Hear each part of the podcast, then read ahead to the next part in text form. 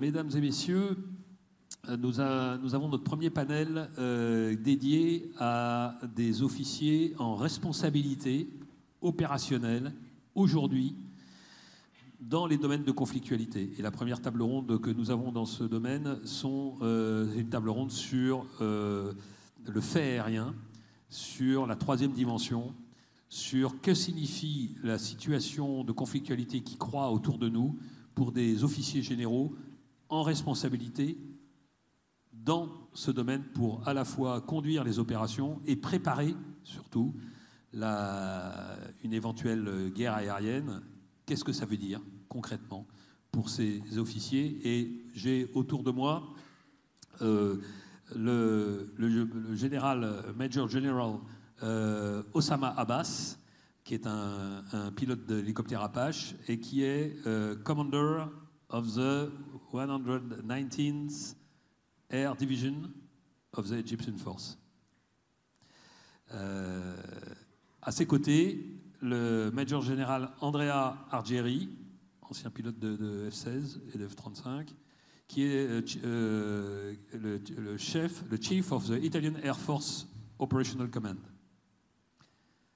À ses côtés, le Major Général Panagiotis Georgakopoulos, qui est euh, Director of the Organization Programming of Armament, euh, Armament Programme, euh, branch of the Hellenic Air Force General Staff. Et enfin, à ma droite, le Major Général Philippe Morales, qui est le Major Général de l'armée de l'air et de l'espace française. Donc un Égyptien, un Italien, un Grec, un Français, un panel très large de situations opérationnelles, de situations stratégiques et de situations en termes de, sécurité et de combat aérienne, des perspectives totalement différentes. Et c'est ça qui est euh, le plus intéressant. Euh, gentlemen, I will let the floor to. Uh, je vais vous donner la parole, General Osama, pour nous donner votre point de vue sur les questions de sécurité aérienne dans votre pays.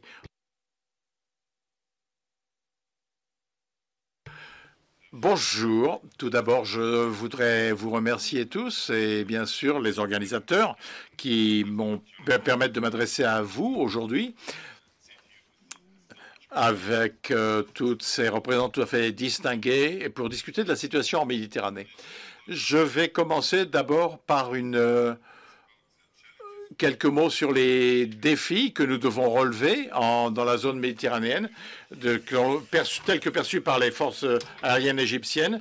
Nos, préparations en Égypte pour en fait relever ces défis.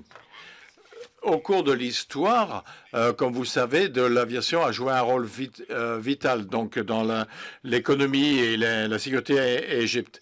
Vous savez, nous avons une longue côte longue de la Méditerranée et ceci nous donne un certain nombre de défis. Ces défis comprennent des aspects environnementaux, politiques, économiques et euh, de sécurité qui nécessitent une, une planification stratégique et une coopération internationale. Ces défis peuvent être décrits euh, comme suit changement climatique, pollution environnementale, migration illégale, immigration illégale, pardon, trafic d'armes et de stupéfiants et la lutte pour les ressources naturelles.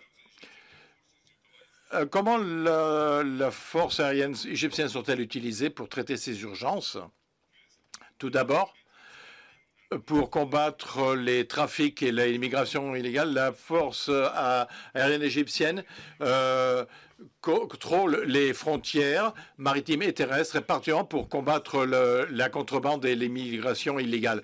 Ces, forces, ces efforts sont essentiels pour la sécurité nationale, pour assurer la sécurité des frontières et euh, combattre le crime organisé. La force aérienne égyptienne utilise des technologies avancées pour suivre les surveiller les aspects, les aspects maritimes et terrestres, reconnaissance aérienne ainsi que surveillance aérienne continue pour suivre les activités illégales telles que les contrebandes euh, transfrontières euh, pour détecter des activités suspicieuses. Donc, et donc, la force aérienne égyptienne joue un rôle essentiel pour une réponse de, de rapide, intervention rapide, donc qui pourront permettre d'éviter, bien sûr, les tentatives de euh, contrebande ou d'immigration illégale. Les forces aériennes collaborent avec les forces terrestres et maritimes pour arriver à des coordinations efficaces et une coopération dans ces luttes. Ces collaborations euh, permettent d'avoir de meilleurs résultats. Les, forces, les, forces armées égyptiennes utilisent les dernières technologies pour, bien sûr, assurer l'ensemble de ces tâches de surveillance de la contrebande ou d'immigration euh, Donc nous avons des radars, notamment aéroportés, et des systèmes de télédétection des, des recherches et secours, recherche secours. Dans les activités de recherche et secours en mer Méditerranée, par exemple, Ceci est bien sûr qu'on a une, région, comme vous savez, stratégique et significative. Historiquement, nous voulons sauver des vies et bien sûr pour détecter et bien sûr pour détecter les gens et les avoir en mer. Grâce à la, surveillance et au répondre rapide, à avoir d'abord les équipes de secours en utilisant notamment des technologies avancées et la collaboration avec les organisations de secours maritimes et en améliorant bien sûr la formation et la préparation. Il faut bien sûr préserver les intérêts économiques de pays dans la zone méditerranéenne et nous protégeons également les ressources énergétiques. L'Égypte dispose de ressources énergétiques suffisantes en des réserves de gaz et de pétrole en Méditerranée, mais ces ressources sont essentielles pour l'énergie, la sécurité énergétique du pays, son stabilité économique. Les forces aériennes égyptiennes assurent des missions de surveillance euh, pour éviter toutes les attaques potentielles sur nos infrastructures offshore et pour assurer notre production et nos exports. Nous voulons également assurer les, les voies maritimes de commerce. Et donc, nous, comme vous savez, l'Égypte est un grand euh, est un passage vital qui connecte l'Europe à, l'Asie.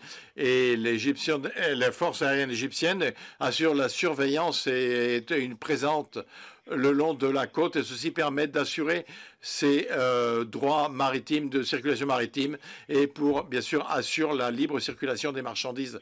Et bien sûr, nous répondons à des menaces environnementales.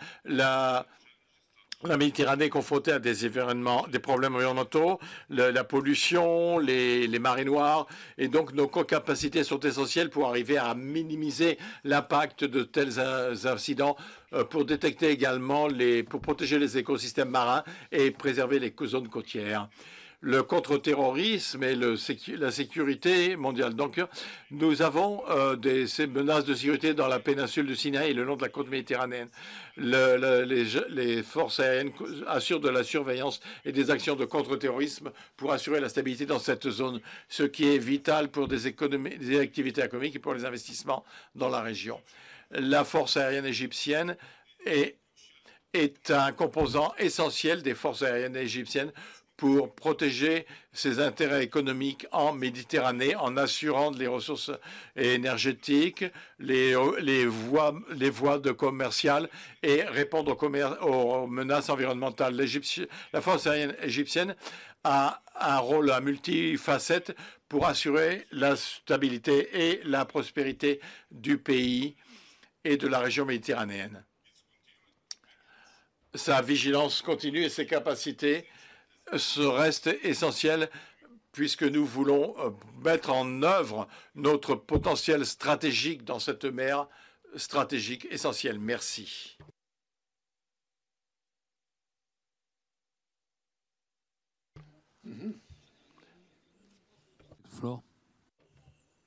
General Andrea Algeri.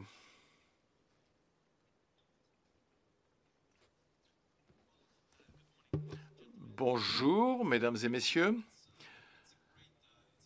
Pour moi, c'est un grand honneur et un privilège de faire partie de, de ce panel prestigieux et d'avoir la possibilité de parler de deux choses. D'abord, ce que nous adorons, le travail que nous faisons. Euh, je suis dans les, forces aériennes et dans la donc, et donc, bien sûr, une grande opportunité pour nous et des recommandations. bravo d'avoir organisé cette manifestation. On a vu déjà dans le premier panel que toutes les, thèmes les plus importants ont été posés sur la table de, façon très ouverte et franque, ce qui est l'objectif de ce dialogue. Merci à tous pour, euh, merci pour votre invitation. Je pense que nous allons entendre beaucoup de choses et on a déjà entendu de façon brillante euh, le propos de mon collègue égyptien. Mais quels sont les, les rôles typiques ou les défis euh, classiques ou les différentes facettes de l'utilisation de, de la puissance aérienne et particulièrement dans cette zone géographique et ce contexte géographique de la Méditerranée?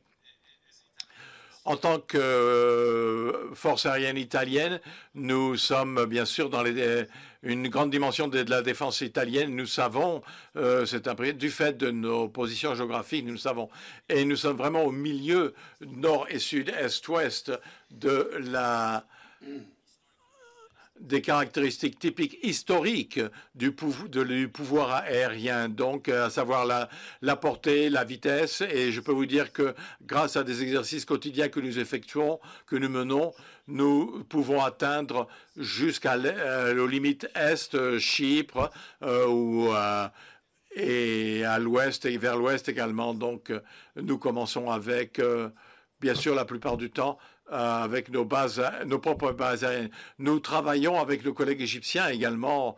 Et, et encore une fois, ceci explique beaucoup les points communs de nos euh, frontières euh, côtières. Donc, nous allons, on suppose, dans les deux jours à venir, entendre parler des caractéristiques typiques de, des États côtiers de la Méditerranée. Et et ce que l'on va certainement beaucoup entendre, c'est la question de, par les États qui ne sont pas des États côtiers, mais qui sont fortement influencés par ce qui se passe en fait en Méditerranée et par le biais de la Méditerranée au-dessus, sous et au-dessus de la Méditerranée. Et ces trois espaces géographiques sont des espaces où les forces aériennes ont des caractéristiques pertinentes pour être employées et pour apporter une différence en termes de sécurité et de défense de nos populations je pense qu'il est important de bien comprendre que, mis à part les caractéristiques géographiques et l'adaptation de la structure de nos forces aériennes à cette fin, ce n'est pas simplement bidimensionnel, ce n'est pas simplement... Euh, il y a une troisième dimension, comme vous le savez, euh, celle que nous utilisons pour nos aéronefs, que ce soit de, la reconnaissance, euh, recherche et secours, patrouille, défense aérienne, mais il y a également les, les aspects sociaux et, contemporains. Et notamment, on a parlé des conflits en cours actuellement autour de la Méditerranée et dans la Méditerranée. C'est un espace géographique, mais c'est également un, un espace social et contemporain. Et tout ceci est immergé profondément dans un environnement d'information que dont nous avons parlé dans le premier panel. Donc on parle d'information, il faut bien comprendre que euh, les, les, anciennes euh, visions du pouvoir aérien et des différents domaines, ou le domaine en fait du pouvoir aérien ou du contrôle de l'espace aérien, tout ceci doit être couplé avec les réalités actuelles, à savoir les données et l'information. Donc l'adaptation qui était déjà en cours, et nous y travaillons de façon active pour rester bien sûr à, la pointe de la technologie, euh, c'est de permettre à nos euh, forces de fonctionner dans un système d'information euh, spatial très rempli, donc presque embouteillé. Donc pour moi, c'est un état d'esprit. Je voudrais remercier tous les jeunes gens qui sont dans le public parce qu'ils sont le futur pour nous. On, les, on leur parle, on, les, on discute avec eux. C'est notre futur. Ils sont notre futur. Et même pour nous, en tant que force aérienne italienne, nous célébrons cette année 100 100, années, 100 ans d'histoire hein, en termes de force aérienne italienne, et ça nous donne la possibilité de redécouvrir notre histoire, mais en même temps, ça nous permet de regarder les 100 ans à venir également, qui sont, euh, qui sont les jeunes gens devant nous ici. Je vais m'arrêter là, tout simplement parce que nous, nous aurons la possibilité d'en discuter un peu plus sur les aspects tactiques et opérationnels dans les questions à venir. Merci, Général.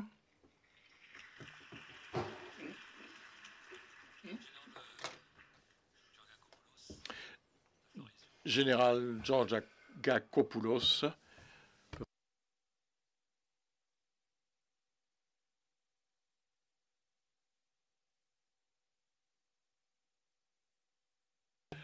Mesdames et messieurs, chers collègues, bonjour.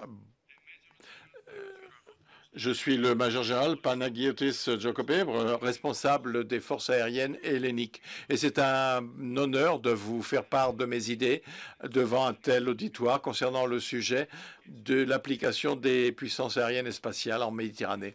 Depuis trois décennies, le pouvoir aérien et spatial joue un rôle de plus en plus important dans la sécurité nationale, dans les relations internationales et dans les combats.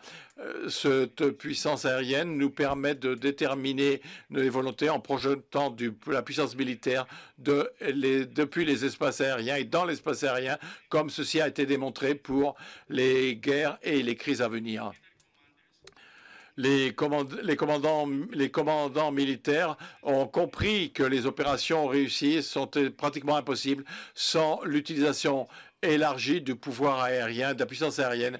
Les diplomates impliqués dans la résolution de conflits comprennent que les menaces euh, de la puissance aérienne offrent beaucoup d'avantages dans certaines négociations et le pouvoir aérien et spatial donne le contrôle critique de l'air, de l'espace aérien assure l'accès à toutes les capacités militaires nécessaires pour maintenir la sécurité, la stabilité et la prospérité.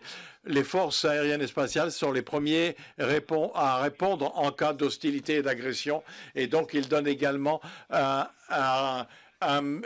une marge de manœuvre pour toutes les autres forces armées qui seront déployées en cas de combat ce, ce n'est pas toujours l'acteur principal, mais ceci permet néanmoins à tous les autres acteurs des forces armées d'avoir un effet cinématique ou pour permettre avec des forces multicomposantes d'agir.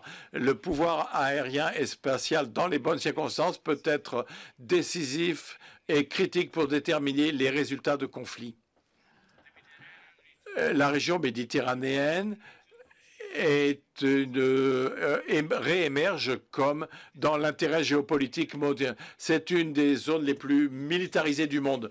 C'est une position qui euh, est sur les connexions euh, dans tous les, euh, entre plusieurs continents en termes d'énergie et de commerce. Donc, bien sûr, ceci, la découverte récente de réserves hydrocarbures, bien sûr, a augmenté la tension et bien sûr, il faut arriver à un nouvel environnement stable, mais avec beaucoup de menaces. Beaucoup d'acteurs sont impliqués de plus en plus pour avoir plus d'influence dans et produire des résultats souhaités les conflits syriens et libyens, les, opérations israéliennes à Gazi, le fait qu'il y a du terrorisme existant, les immigrations illégales, le trafic humain, les défis de sécurité euh, qui déstabilisent notre région.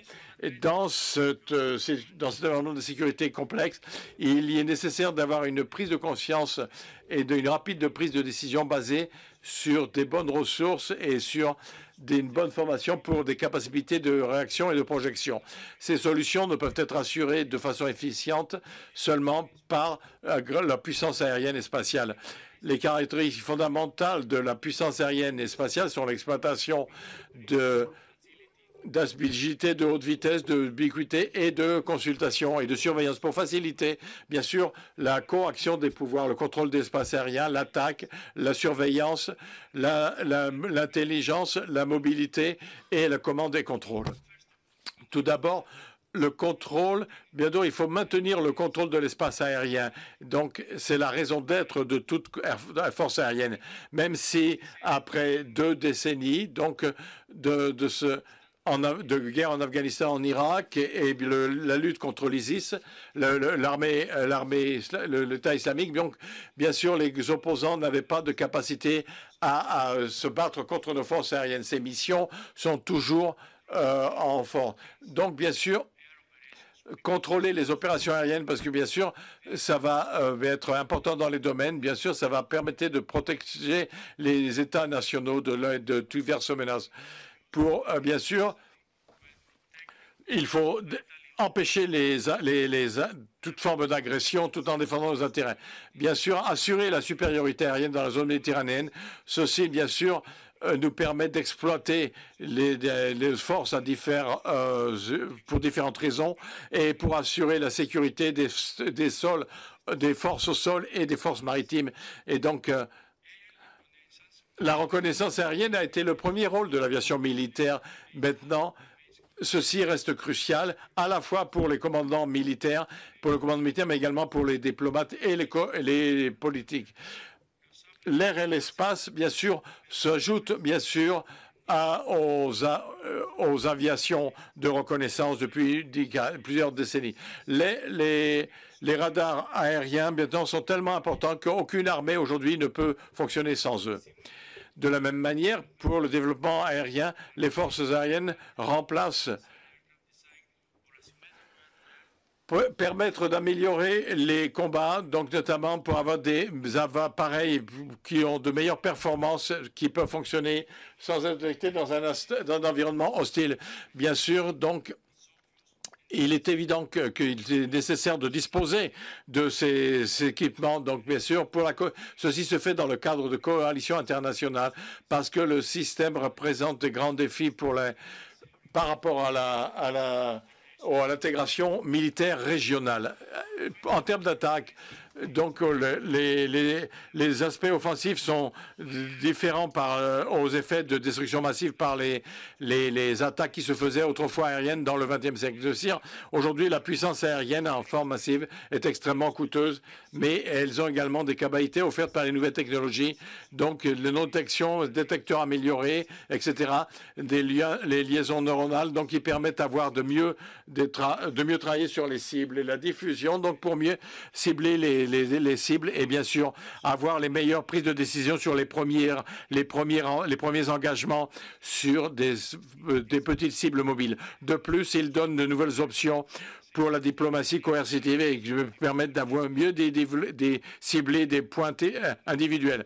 Et ce développement conduit à une réduction significative des risques pour des troupes au sol et ainsi que pour les civils à la résultat, la puissance aérienne augmente l'utilité est utile à des fins politiques et militaires.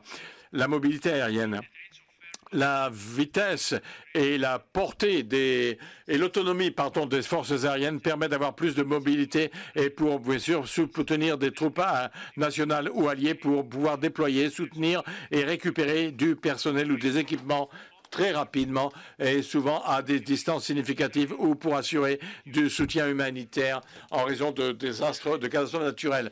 La bonne qualité des, avions, des cargo en bonne quantité donne bien sûr une mobilité aérienne, une capacité de mobilité aérienne qui va permettre d'assurer une forte portée d'activité aérienne. Commande et contrôle.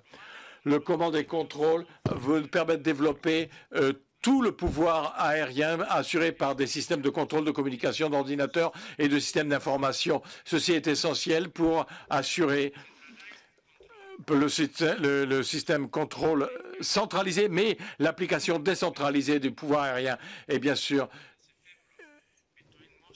et ces méthodes sont favorables entre toutes les méthodes parce qu'elles permettent une flexibilité tactique, de réactivité, durabilité, interopérabilité, tout en assurant l'unité des forces au niveau opérationnel. Après la zone de la euh, guerre froide, les régions de l'Europe et du Moyen-Orient sont confrontées à différentes crises. Et bien sûr, il y a le pouvoir aérien et spatial permet faire en sorte que les forces peuvent être présentes partout et répondre à toutes les menaces et mettre en œuvre les environnements de sécurité dans le domaine commercial et dans le domaine de l'énergie également dans la zone méditerranéenne.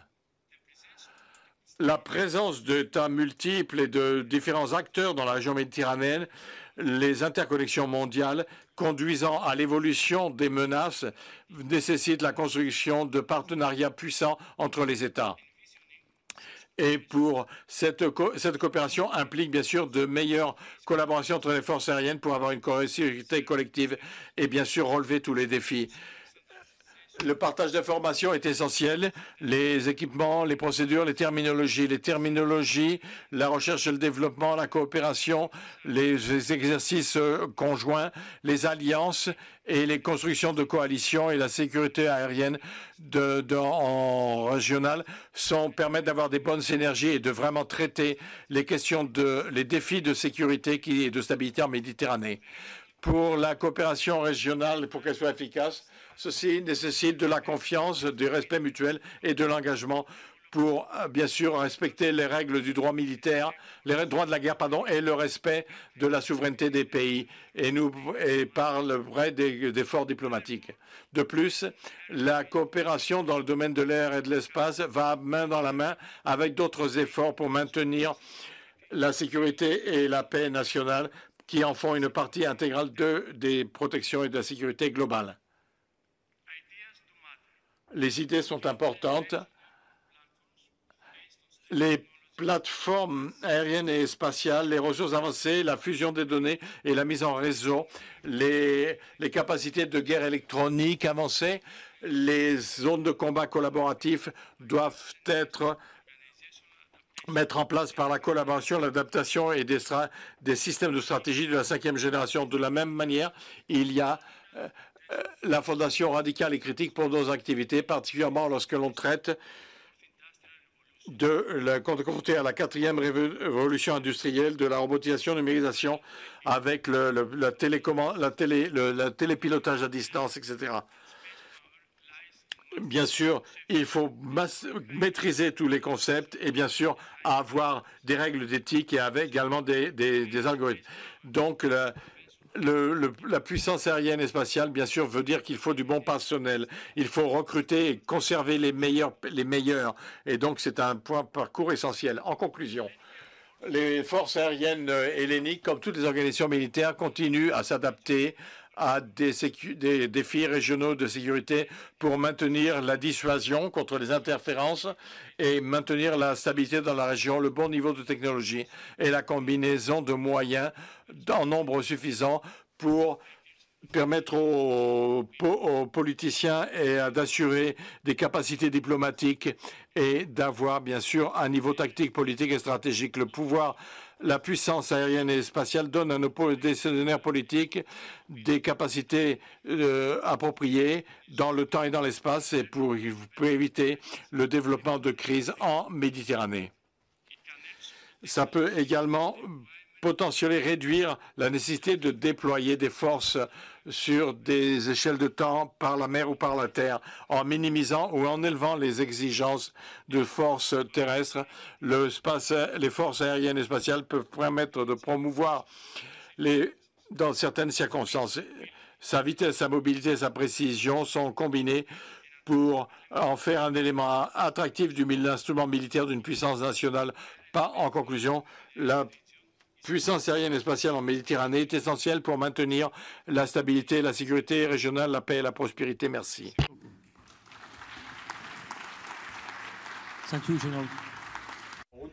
Merci, Général.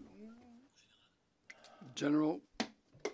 Tout d'abord, merci beaucoup, merci pour cette invitation euh, devant cette éminente assemblée pour les rencontres stratégiques de la Méditerranée. And thank you also to give me the opportunity. Merci de me donner l'occasion de parler de la France et des forces alliées. Euh, merci. Dit hein, euh, pour euh, la, vision de l'armée de l'air et de l'espace sur cette zone que je développerai en trois points un sur la géographie, deux sur les menaces en jeu, et puis trois ben, ce, que, ce que fait l'armée de l'air et de l'espace sur cette zone. Alors évidemment, la géographie, euh, je ne reviendrai pas sur euh, ce carrefour multimillénaire, jaune d'échanges commerciaux, culturels et politiques, euh, mais pour un aviateur, cette région est centrée sur la mer, mais elle englobe également l'ensemble des 21 pays qui l'abordent, et donc la Méditerranée, pour un aviateur, s'envisage aussi dans la profondeur des pays riverains. Et je la décrirai plutôt par des temps de vol, euh, plutôt que par des distances chiffrées. Ainsi, de France au Proche-Orient, il faut compter 5 à 6 heures de vol même si historiquement exploité par les navires aujourd'hui, on y trouve encore toutes les marines mondiales, on voit que l'aviation peut aussi protéger, dissuader ou entraver la manœuvre maritime dans cet espace aux enjeux importants. Donc voilà le regard de l'aviateur sur l'espace maritime méditerranéen. Les menaces et les enjeux, eh bien effectivement, euh, c'est une région qui concentre beaucoup, beaucoup de menaces et d'enjeux pour la France. Euh, évidemment, on a toutes ces tensions géopolitiques, et on le voit encore avec l'actualité récente.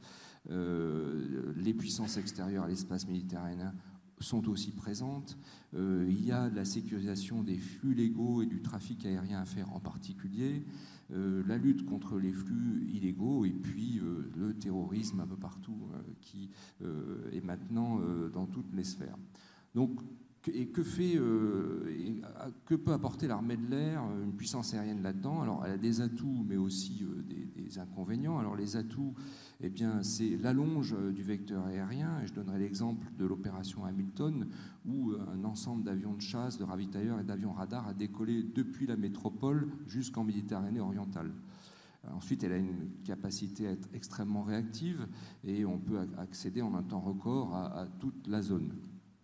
Enfin, elle a une, euh, grande polyvalence avec la possibilité de renseigner, de surveiller de grandes zones. Et là, une petite parenthèse sur l'espace. Les moyens euh, spatiaux permettent euh, de faire beaucoup de choses, de plus en plus de choses. L'armée de l'air et l'espace peut intervenir directement sur des foyers de tension, apporter des aides humanitaires ou des capacités d'évacuation et de ressortissants. En revanche, il y a des inconvénients, hein, c'est la permanence. Hein. on ne peut pas faire rester euh, durant de longs jours euh, des moyens aériens. nécessite, même si on peut depuis la métropole faire beaucoup de choses, c'est quand même une lourde manœuvre et ça nécessite d'avoir des points d'appui à peu près répartis tout autour de la Méditerranée. Et donc, euh, mais euh, pour montrer que ce ne sont pas que des mots, donc il y a des actions régulières qui sont, qui sont effectuées. Euh, dans le cas des opérations, eh bien, l'armée de l'air, dans l'opération Chamal, a une base en Jordanie et avec des rafales qui opèrent régulièrement au-dessus de la Méditerranée. Euh, il y a des missions de réassurance euh, en Méditerranée orientale euh, pour les, les opérations Eunomia, Anaximandre, d'ailleurs qui sont faites en partenariat, en, en intégration avec la Marine nationale.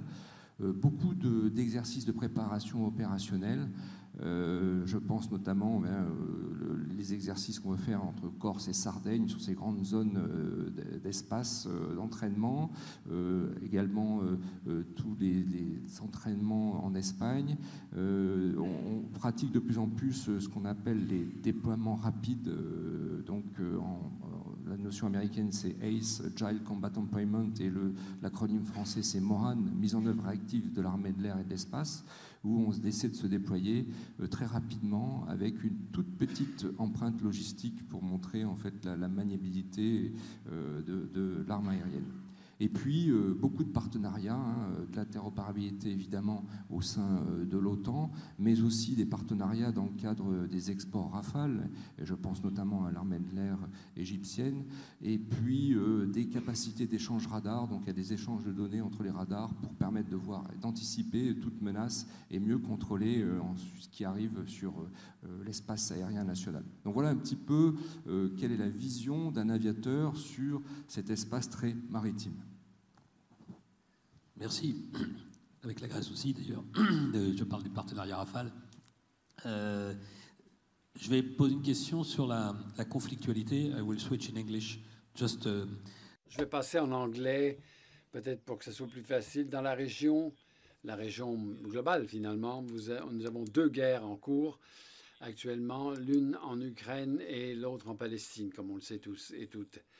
Elles sont totalement différentes en termes de combat air-air et euh, combat aérien. Bon, euh, dans la guerre Israël-Hamas, je dirais que c'est une guerre asymétrique classique, euh, sans, sans opposition aérienne, de défense aérienne, mais une vraie question sur les dommages collatéraux. Un des points clés lorsque l'on utilise la les forces aériennes, Et il y a la guerre de l'information aussi qui a été également très importante dans, cette, dans ce conflit. Et l'autre terrain, c'est la guerre d'Ukraine qui est tout à fait différente et qui représente justement une guerre à haute intensité, avec dans ce cas une réelle opposition et des difficultés à euh, assurer la domination aérienne. Euh, je crois que c'est un gros problème pour l'aviation. Euh, tout à fait différent ici. Alors, quelle est votre analyse de ces deux situations opérationnelles sur le plan militaire, évidemment, et quelles sont les conséquences lorsque vous concevez, par exemple, l'aviation du futur? Euh, Est-ce que vous pensez que votre, euh, la mission de votre aviation va changer à l'avenir en raison de ces changements techniques et opérationnels Peut-être qu'on pourrait commencer euh, à l'envers. Bien, Merci Amiral, la question n'est pas facile. Euh, d'abord, euh, en fait, ces deux conflits sont très complémentaires dans, l'emploi de l'arme aérienne. Alors, je rappelle un petit, un petit peu quand même sur un conflit asymétrique. C'est, pas tout d'abord, c'est pas un conflit moins dangereux et plus facile à gagner. c'est une confrontation entre une armée régulière et des combattants armés, moins, lourdement, mais usant de stratégies hybrides et évitant le combat direct et utilisant diverses tactiques. Euh, donc il y a quand même euh, tout un art euh, dans, ce combat-là. la France a, été confrontée à ce genre d'opération, hein, notamment en Afghanistan et, plus récemment au, Sahel. Et d'ailleurs, cela représente l'essentiel de nos opérations depuis la fin de la Seconde Guerre mondiale. ce qu'il y a d'intéressant dans, ce conflit asymétrique, c'est d'abord on a une liberté d'action aérienne. Donc on peut, l'espace aérien n'est pas contesté et on peut euh, dérouler les missions sans entrave, euh, ce qui permet euh, d'avoir beaucoup plus de précision, d'avoir une pression temporelle moins forte. Et du coup, on a la capacité à développer un renseignement très précis. Et d'ailleurs, ce renseignement, il est extrêmement important car il doit permettre de détecter un ennemi très fugace. Et donc, euh, et on a vu, euh, notamment euh, avec le, Sahel, les opérations Sahel, c'est un véritable game changer avec l'arrivée du Reaper, qui a, qui, a, vraiment changé, permanence en vol, observation très précise, et donc frappe extrêmement précise, chirurgicale, d'autant plus, plus aisée que le Reaper était là depuis plusieurs heures sur, sur place. Donc c'est voilà, mais j'arrête là la comparaison avec la bande de, Gaza parce que dans le Sahel, il n'y a pas du tout la même densité de population que, la bande de Gaza. Et donc, euh, ce sont des challenges qui sont euh, complètement différents. Et on voit, mais il est quand même primordial de pouvoir identifier et discriminer les cibles et puis de trouver euh, l'opportunité euh, de frapper euh, quand, pour minimiser les dommages collatéraux. Donc, donc il y a un vrai travail très important du renseignement, du recoupement des renseignements. Et ça, c'est quelque chose d'important parce que ça nous fait progresser aussi vers ce qu'on pense du conflit symétrique et tel qu'on le voit en Ukraine. Alors là, conflit haute intensité, eh bien, euh, on voit hein, euh, Ukraine-Russie, euh, ce qui s'affrontent dans une guerre de position. il n'y a pas de supériorité aérienne. Et donc, aucun des belligérants n'a pu l'acquérir parce qu'il y a une très grosse, forte densité de, systèmes solaires redoutables à très longue portée. Et on pense aussi parce qu'il y a eu une mauvaise intégration entre, les milieux, euh, entre le milieu terrestre et le milieu euh, aéronautique pour euh, multiplier les forces des deux milieux dans le cadre de, l'offensive. Donc ce, conflit haute intensité eh bien, passe par finalement quand on voit, ça nous confirme notre entraînement, les choix qu'on avait faits, il y a un volet offensif. Hein, il, faut, donc, il faut pouvoir percer des défenses sur surface air qui sont de plus en plus euh, complexes, euh, multicouches et à très longue portée, et donc avec un, intérêt très particulier sur la mission qu'on appelle SID, Suppression of Enemy Air Defense, qui demande euh, des tactiques particulières, un entraînement particulier, du matériel particulier, des armements particuliers. Et puis ensuite, eh bien, il faut maintenir cette supériorité et tout ce qu'on fait dans l'attaque des systèmes de commandement ennemis. Donc ça, c'est assez classique. Et puis, il y a aussi ce volet, ben, quand on est dans un conflit symétrique, il faut savoir se défendre. Et donc, euh, c'est notamment, euh, on voit hein, le, renouveau de la défense solaire, des missiles solaires, qui sont vraiment extrêmement importants euh, et qu'on avait, nous, en tout cas en France, un petit peu abandonné. Donc voilà un petit, voilà comment je vois ces deux conflits, les deux parallèles et comment ils sont très complémentaires et comment l'un et l'autre aident à, comment l'un aide à être performant dans l'autre et vice versa. Merci, mon général. Général uh, Chokakopoulos.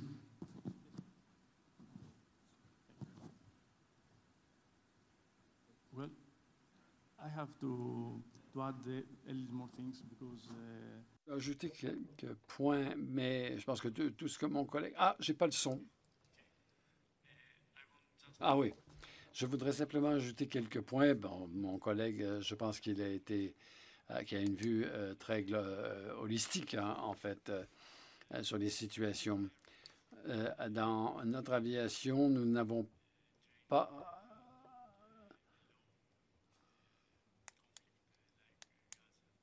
nous n'avons pas de, nous ne connaissons pas les conflits comme ceux de Gaza. Gaza, c'est une occasion tout à fait particulière parce qu'il y a bon un contexte urbain, donc c'est très particulier, très spécifique, et ce qui implique euh, l'obtention d'informations vraiment précises pour éviter les dommages collatéraux. C'est euh, une euh, guerre psychologique, guerre de l'information, etc. Et nous pensons que notre environnement est vraiment très différent de, de, environnement comme celui-là. pour la guerre Ukraine-Russie, c'est différent. Personne n'a la supériorité aérienne. On pense qu'après près de deux ans, il y a très peu de progrès d'un côté comme de l'autre, euh, très peu d'avancées pour plusieurs raisons, je le crois. D'abord, euh, une très bonne défense avec les missiles euh, solaires, les systèmes intégrés, par exemple. Il n'y a pas une flotte d'avions importante en Ukraine. Mon pays, du fait de vis-à-vis de ces deux guerres différentes. Bon, euh, pour ce qui est des leçons apprises, nous pensons que on est bien positionné, nos euh, équipements, euh, modernisés, les F-16, les missiles, par exemple, très sophistiqués, beaucoup de missiles solaires. je crois qu'on est très bien préparé pour un conflit conventionnel Euh, donc, euh, pour assurer notre supériorité dans notre région. Mais euh, la situation de Gaza, vraiment, est totalement différente dans la guerre Israël-Hamas. mais bon, on ne se concentre pas là-dessus, sur ce type de, de combat. Nous, on n'est pas très concernés, bon, évidemment, avec l'OTAN et nos collègues européens. Euh, ben, évidemment, on s'intéresse aussi euh, à ce genre de, conflit. Merci, merci beaucoup, Général Algérie. Ben, J'aime euh, du fait qu'on a beaucoup commenté toutes ces questions. On a parlé des complémentarités sur le point de vue d'un aviateur, d'un pilote. donc, je pense que c'est très euh, très tôt, en fait, euh, dans le temps, euh, pour arriver avec une bonne analyse. On n'a vraiment pas toutes les données. Je pense qu'on peut, on, a beaucoup à apprendre, surtout au niveau de Gaza dans les mois et les années à venir. Moi, je commencerai avec trois choses qui ne, pas, qui ne paraîtront pas connectées avec tout cela, en vous disant de ce que l'on fait dans l'aviation italienne. Alors, ce qu'on a fait le 22 février de l'année dernière, nous, euh, nous, avons fait une mission pour l'OTAN euh, en Roumanie et Soudan. Euh, bon, c'était un engagement de la de la de l'aviation italienne qui est un des, des grands contributeurs de l'OTAN. donc, on fait des opérations toute l'année pour l'OTAN. Soudain, nos équipages ont été confrontés à un environnement totalement différent quelques milles nautiques. Il y avait un conflit. Euh, euh, et donc, euh, On a doublé en quelques jours, on a doublé le nombre de plateformes d'avions qui volaient pour l'OTAN en Roumanie, au-dessus de la Roumanie dans et donc dans l'espace aérien roumanie. On le fait encore en Pologne et en Lituanie. On a continué à le faire. On continue à le faire. en même temps, le 22 février, euh, donc nous survolions et ceci répond peut-être euh, une des questions que je lis sur l'écran. Nous euh, survolions volions en patrouille, en assurant une surveillance maritime dans la partie sud de la Méditerranée. Euh, pour euh, le suivi des euh, migrations et la sécurité des, des, migrations. On fait ça 24 heures sur 24. Et en même temps, encore, on parle de la Méditerranée, l'un de nos officiers qui conduisait une mission de coopération en Libye.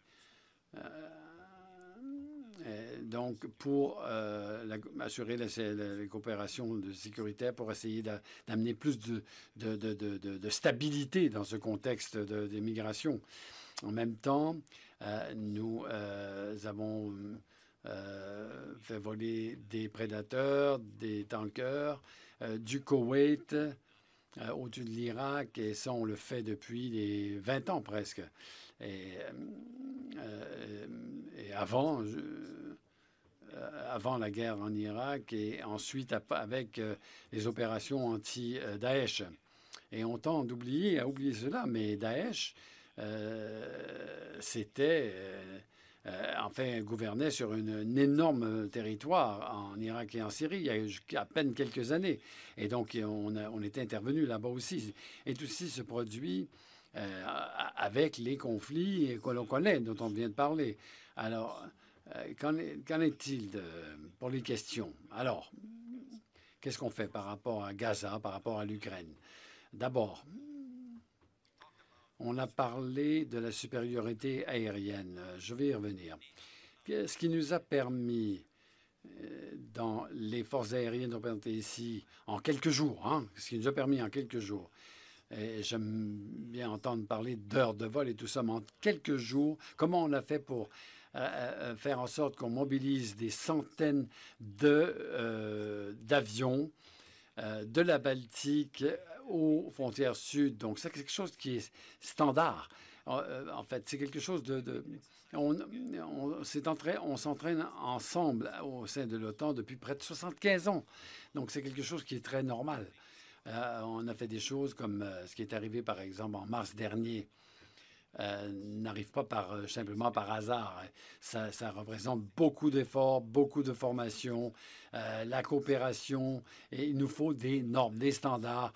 Le fait d'avoir des normes de l'OTAN pour ce qui est des communications, pour les commandements, pour le langage qu'on utilise, et le fait qu'on s'entraîne sans arrêt en permanence, eh ben, c'est ce qui permet à une telle force euh, sous la coordination de l'OTAN lui permet d'être euh, pertinent, d'être euh, crédible et d'arriver à vraiment mettre le, ce qu'il faut.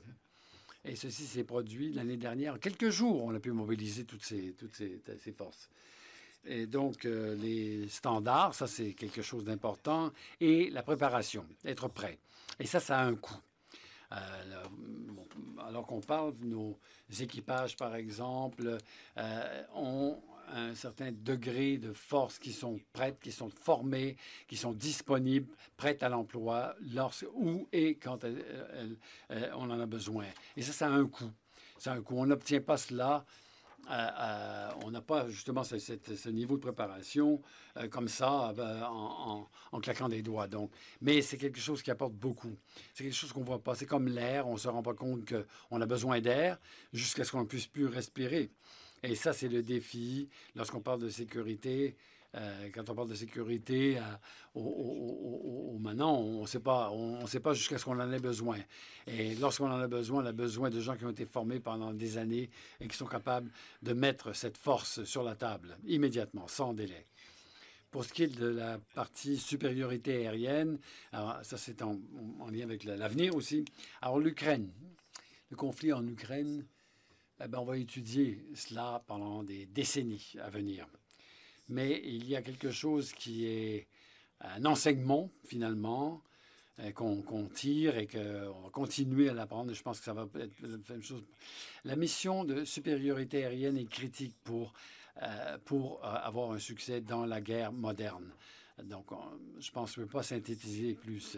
On l'a pu le, constater dans les dix dernières années, dans les conflits que l'Occident, dans lesquels l'Occident est impliqué. Et la supériorité aérienne est essentielle. Et encore une fois, l'Ukraine nous montre que euh, on peut voir que sans supériorité aérienne, on voit ce qui se passe lorsque aucun des côtés des belligérants ne contrôle l'espace aérien. Euh, donc, euh, c'est très brutal parce que ça se passe au sol, c'est brutal pour les populations civiles, etc. Et la supériorité aérienne vous donne cette sécurité. Donc, j'aimerais citer les généraux euh, militaire. Lorsque je parle de supériorité militaire, si vous me permettez, si me donnez quelques instants, j'en arrive à la fin, mais j'aime bien euh, le Field Marshal Montgomery. Si nous perdons la guerre aérienne, nous perdons la guerre. Et nous la perdrons rapidement. Edwin Rommel, euh, donc général romain, allemand, très connu, Rommel, et il prévoyait que les batailles futures sur le sol seraient précédées par des combats aériens. Et on a pu le voir, on l'a vu, on travaille là-dessus, on, se prépare avec nos collègues dans la marine et dans l'armée de terre, etc., et dans l'espace. Et enfin, Hans Guderian, le théoricien euh, de l'emploi. Euh, c'est le premier qui, dans les années 30, euh, est arrivé avec les blindés, pardon, qui a euh, justement travaillé sur ces questions pour euh, les interventions aériennes pour protéger justement les forces au sol. Et il y a quelqu'un des forces armées américaines qui dit qu'aucun soldat occidental a été tué par des forces aériennes depuis la guerre de Corée. Et donc, si on regarde euh, les opérations Daesh, par exemple, c'était un peu différent parce qu'il y avait des, choses en commun, euh, comme je l'ai indiqué plus tôt, mais je pense que euh, c'est ce qu'on peut vraiment, c'est à ce à quoi on peut réfléchir lorsqu'on parle de supériorité aérienne. De toute évidence, ben, Gaza, c'est un combat. Je pense qu'on l'a déjà, on a déjà eu ce genre de conflit avec Daesh, des défis qui sont comparables avec la complexité euh, de l'environnement urbain, par exemple, mais les défis sont à peu près les mêmes lorsque l'on euh, se bat contre un ennemi euh, des forces irrégulières. Donc, je pense que je vais m'arrêter là. J'espère que je n'ai pas pris trop de temps à mes collègues. Merci, Général. Thank you. Uh, actually, my colleagues... En fait, euh, je n'ai plus grand-chose à ajouter par rapport à ce conflit, mais je voudrais dire que j'ajouterais que Gaza étant très proche de l'Égypte, comme vous savez, c'est à la ligne de frontière avec l'Égypte, ça une, partage une ligne de frontière avec l'Égypte. Gaza maintenant est confronté à une, euh, des circonstances tragiques. Il n'y a pas de de points d'entrée pour euh, faire passer les, les, soutiens humanitaires, except euh, à la frontière entre l'Égypte et la Palestine.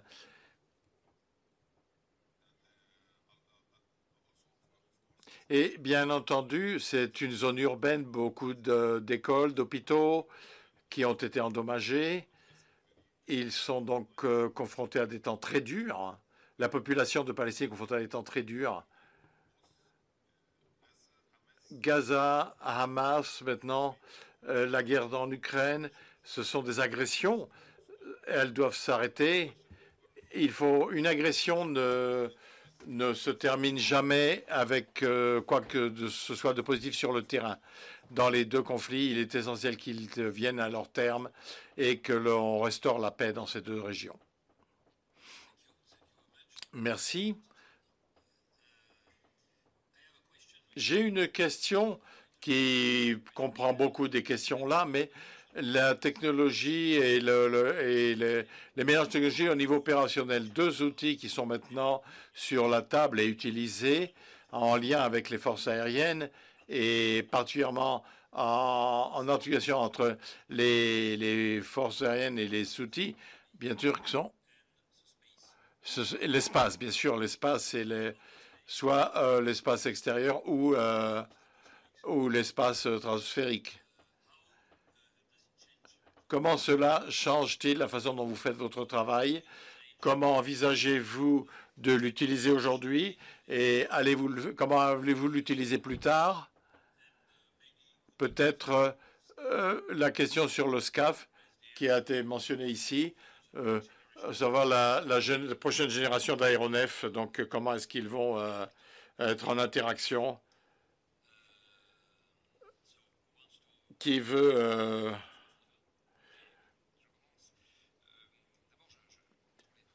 parlerai que des gros drones, pas des mini-drones, hein, parce qu'effectivement, euh, euh, pour moi, un mini-drone, par exemple une munition rôdeuse, ça ressemble plus à un missile qu'à un drone. Euh, donc dans les drones, en fait, nous, on connaît assez bien des drones tels le Reaper, et donc persistance et discrétion du drone, réactivité et puissance de feu. Hein. donc il y a ce drone-là, donc on, voit très bien euh, comment on l'utilise. Hein, euh, c'est euh, assez, ça permet des stratégies, notamment en, milieu permissif, hein, en, combat asymétrique. Et puis il y a ce qu'on est en train d'inventer, de, de, découvrir pour le SCAF. Hein, qui sera accompagné, en fait, on appelle les remote carriers, un, compagnon euh, drone euh, pour remplacer un équipier piloté. Et donc là, on en est vraiment au début du concept. Hein. On, apprend. D'ailleurs, le, programme SCAF est un programme euh, itératif avec de longues périodes pour étudier des nouveaux concepts. Et donc, on est en train, dans le SCAF, de, comprendre et d'inventer la campagne aérienne du futur. Donc euh, euh, ce sera un mélange d'aéronefs pilotés et euh, d'aéronefs non pilotés. On imagine bien que ceux qui sont non pilotés pourront aller dans les zones les plus dangereuses, aller le plus profondément possible chez l'ennemi. après, je ne peux pas vous dire combien il y aura de pilotés et combien il y aura de non pilotés, ça dépendra des missions. Euh, et, puis, euh, et puis, en revanche, euh, l'enjeu très fort qu'il y a derrière tout ça, c'est tout ce qui est l'interconnexion. Et donc, on voit apparaître des enjeux où il faut que tous ces aéronefs, qu'ils soient pilotés ou non, soient interconnectés entre eux, puissent échanger beaucoup de données, euh, mais pas trop non plus, parce que sinon ça sature tout, tout, l'espace électromagnétique. Donc il faut, euh, eh bien, on pense à l'intelligence artificielle, il faut trier, faire une préanalyse déjà pour ne passer que ce qui est pertinent.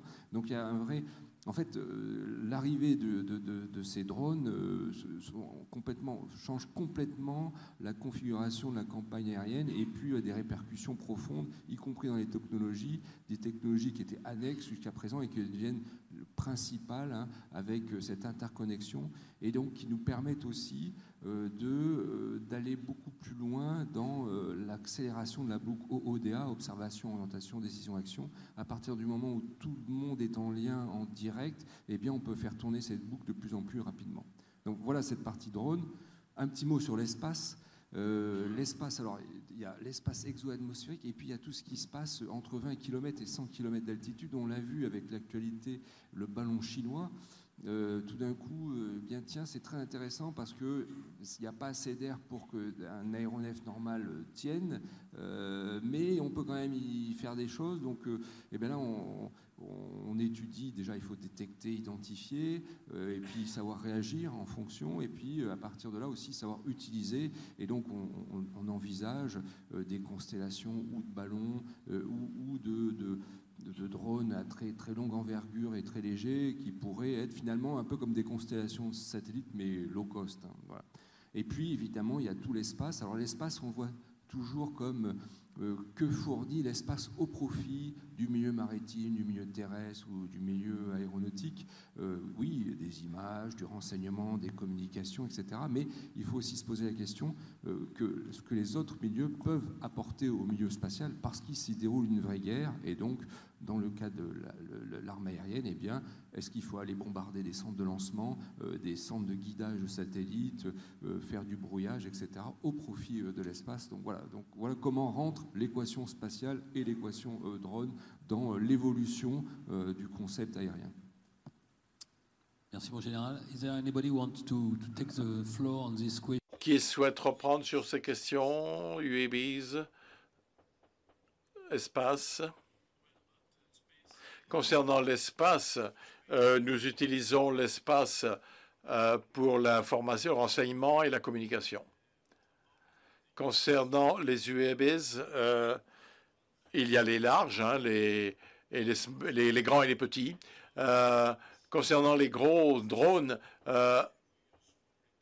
nous les utilisons à des fins de renseignement, de reconnaissance, mais nous savons tous que lorsque l'environnement hostile est, équipé, donc ces drones sont extrêmement vulnérables. Donc après euh, le temps de paix, les temps de conflit, je pense que ils participeront à la défense aérienne. Tous ces éléments seront, en cas de conflit, ces éléments pourraient être euh, abattus très rapidement. Il est important de voir euh, que les petits drones peuvent euh, changer, faire évoluer les choses aujourd'hui. La réponse à cela, c'est d'abord, il faut de la flexibilité dans les capacités de projection de, des forces. Il y a beaucoup de bases aériennes qui, euh, dans lesquelles il faut assurer une certaine discrétion. Donc c'est un environnement tactique, comme vous le savez, et, un certain niveau stratégique qui donne des, ou tactique qui donne des solutions que, euh, comme on l'a vu dans le dernier conflit avec, en Ukraine. Tout est complexe et le futur nous montrera que la manière dont les forces aériennes vont euh, opérer changera, vont changer beaucoup. Merci. Je vais revenir euh, pour avoir commandé euh, une unité de Reaper pendant quelques années euh, pour parler des, drones et du futur, tel que la sixième génération. On va l'appeler la sixième génération. Hein, donc, on ne traite pas une plateforme spécifique. De toute évidence, je vais essayer de l'approcher d'un angle différent. On a beaucoup parlé de la technologie, du matériel, mais de toute évidence, il faut pousser, bien sûr, pour les propositions technologiques, pour obtenir et maintenir la domination aérienne.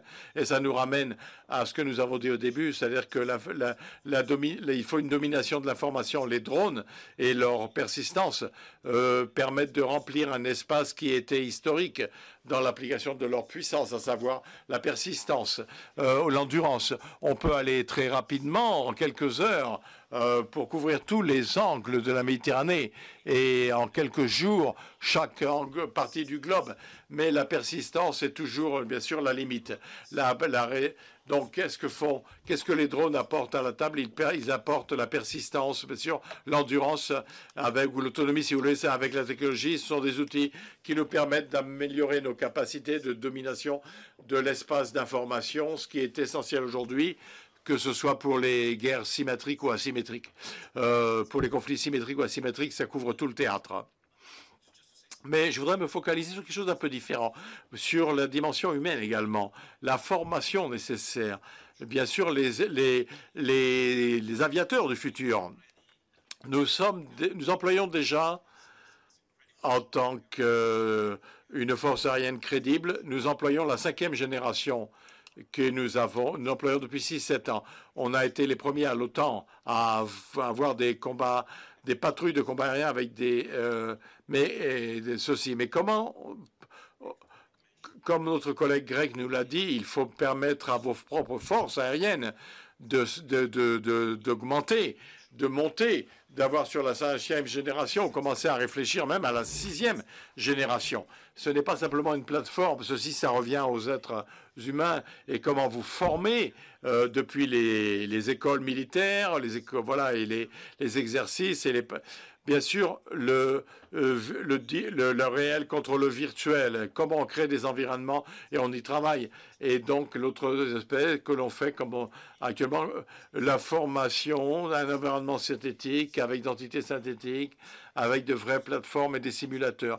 Tout ceci dans le même scénario.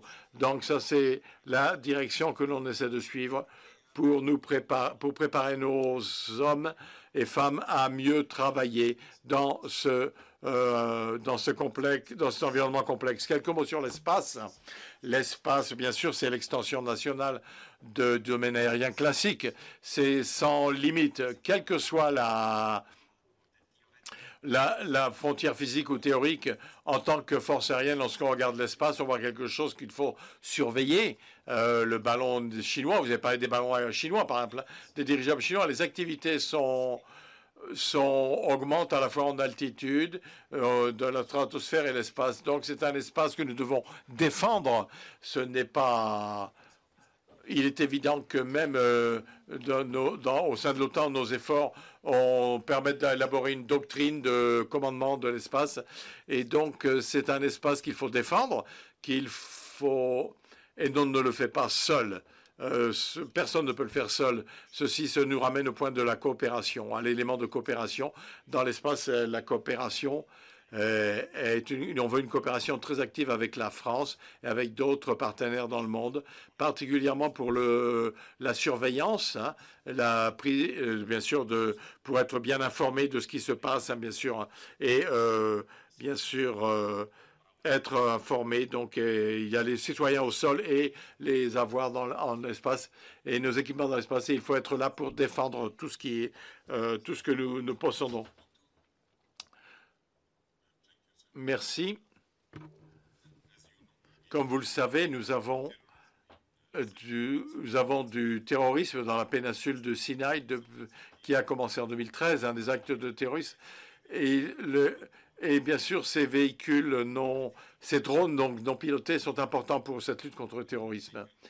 Ils peuvent patrouiller euh, euh, toutes les zones, toute la nuit, toute la journée à faible coût, simplement pour surveiller, suivre et guider euh, une autre arme aérienne donc pour attaquer ces terroristes. Donc, de plus, nous avons, comme mon ami le général vient de le dire auparavant, nous avons des systèmes d'homme à homme, hein, donc entre les, les, aéronefs pilotés et les, les, véhicules non pilotés. Nous portons attention à ces technologies et nous, avançons pour, euh, pour mettre en œuvre le, c'est dans cette direction. En ce qui concerne l'espace, nous avons commencé également à à, prendre des, à avancer dans cette direction, dans cette dimension. Pas de grandes euh, étapes, mais nous sommes au début. Nous sommes au début. Nous espérons que nous pourrons ajouter l'espace dans notre euh, domaine de défense aérienne ou dans nos de, mais nous avons pris, fait les premiers pas et nous allons dans cette direction. Nous pouvons maintenant passer aux, questions. Vous, en tant que pilote, vous pouvez lire, bon, mais une, question spécifique qui n'est pas étonnante concernant les deux pays qui sont en Méditerranée orientale, à savoir euh,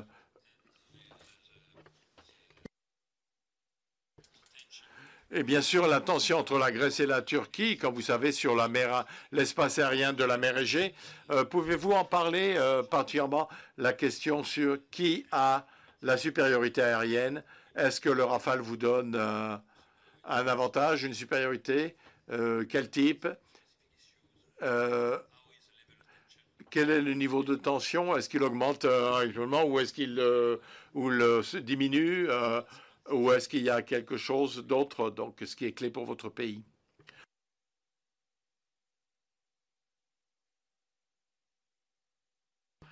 En ce qui concerne la supériorité, eh, le, théâtre aérien de la mer Égée, comme vous savez historiquement, c'est une mer qui appartient à la Grèce. Comme vous le savez, la mer Égée est un archipel comme euh, ce sont les Italiens qui ont donné ce nom à. Il y a de, nombreuses îles, petites, euh, moyennes, grandes, et certaines, comme la Crète par exemple. Le problème, c'est que nos voisins, parfois, ne respectent pas le droit international et ils ne respectent pas les droits de la navigation. Il y a beaucoup de points quotidiennement qui, euh, qui des, actions qui ne sont pas des actions de bon voisinage. Concernant les tensions, le mois dernier, la tension a diminué. Je pense donc que la situation désormais est meilleure qu'il y a quelques mois, mais c'est quelque chose qu'il faudra envisager dans le futur, voir si ça se stabilise ou si la situation euh, euh, va s'aggraver. Concernant le Rafale, les forces aériennes helléniques disposent d'armements sophistiqués, de formation notamment, et, et nous avons choisi euh, les équipements, le matériel nécessaire. Nous savons qu'il euh, y a un certain nombre de contraintes et il faut faire très très attention au cours des dernières années. Il y a eu une crise économique, comme nous le savons, pendant dix ans à peu près en Grèce, mais après cela, euh, les choses se sont améliorées pour nos équipements en termes de maintenance. Nous avons un grand programme de modernisation pour nos forces aériennes tout d'abord. Il s'agit de la modernisation de nos F-16. Nous avons 135 100 F-16 et 85 deviennent la version Viper, c'est-à-dire donc euh, avec des équipements, avec des radars électroniques. C'est un, un, un, aéronef extrêmement euh, capable. Euh, je suis pilote de F-16. Je connais toutes les le l'historique du F-16 de de, de, toutes les inventions des générations et des versions nous, nous avions des aéronefs français tels que le Mirage 2000 et, le, et, le, et c'était un, un, appareil extrêmement puissant également, capable.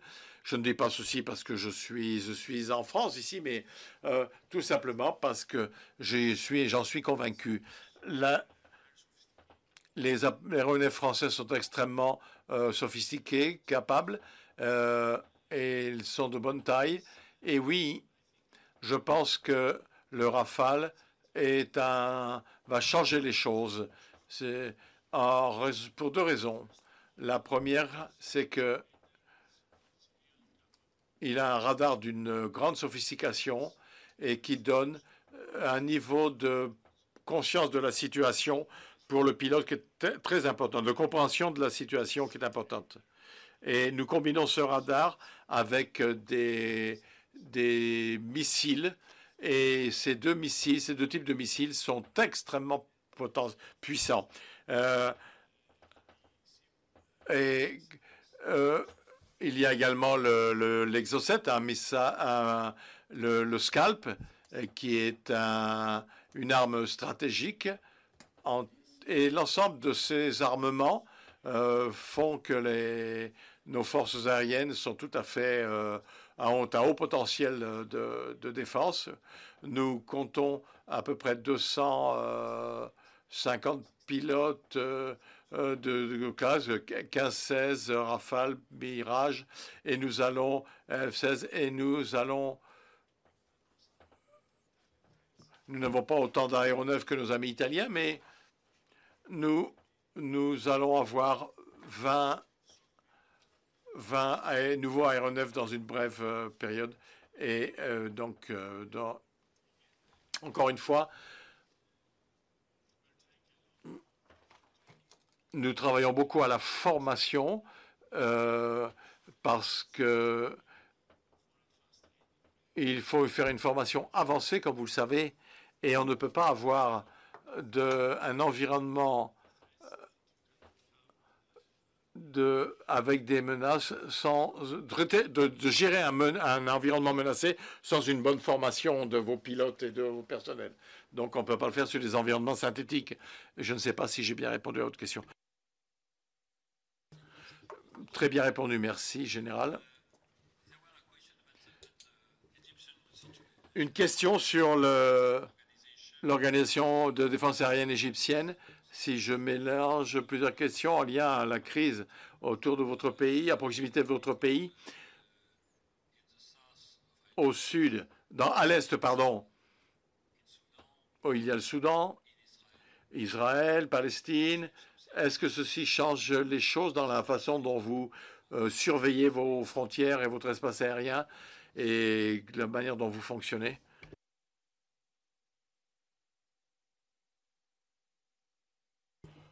Comme vous l'avez dit, nous sommes dans une situation extrêmement...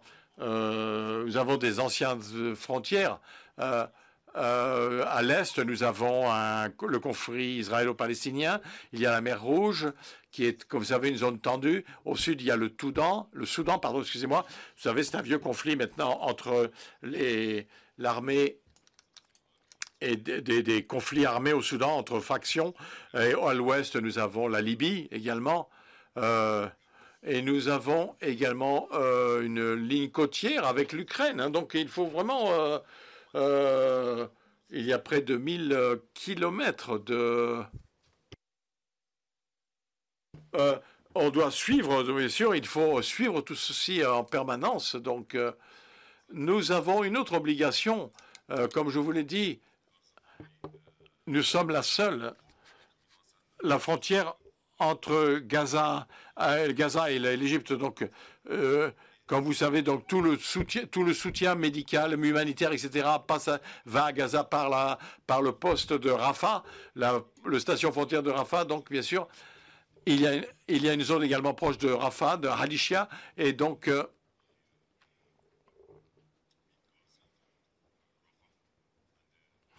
et on essaie de, de faire entrer des rentrer des aides dans la bande de Gaza. Donc, nous avons également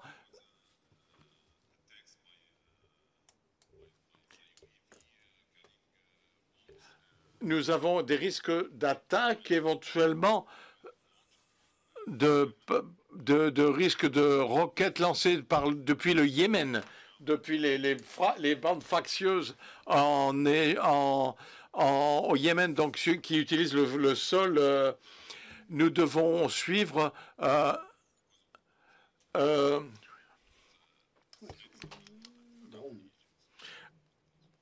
nous avons toutes ces menaces autour de l'Égypte. Merci à tous. Euh, nous avons vu que l'espace, les Air Force sont, sont derrière et donc sont, clés pour me suivre et pour suivre, euh, stabiliser cette zone euh, de trouble. Nous avons maintenant une meilleure vision de ce qui peut se passer dans le futur avec les nouvelles technologies, les outils et les nouveaux éléments et ces intégrations de ces équipements et matériels pour remplir vos missions. Merci beaucoup, messieurs, et merci de votre participation.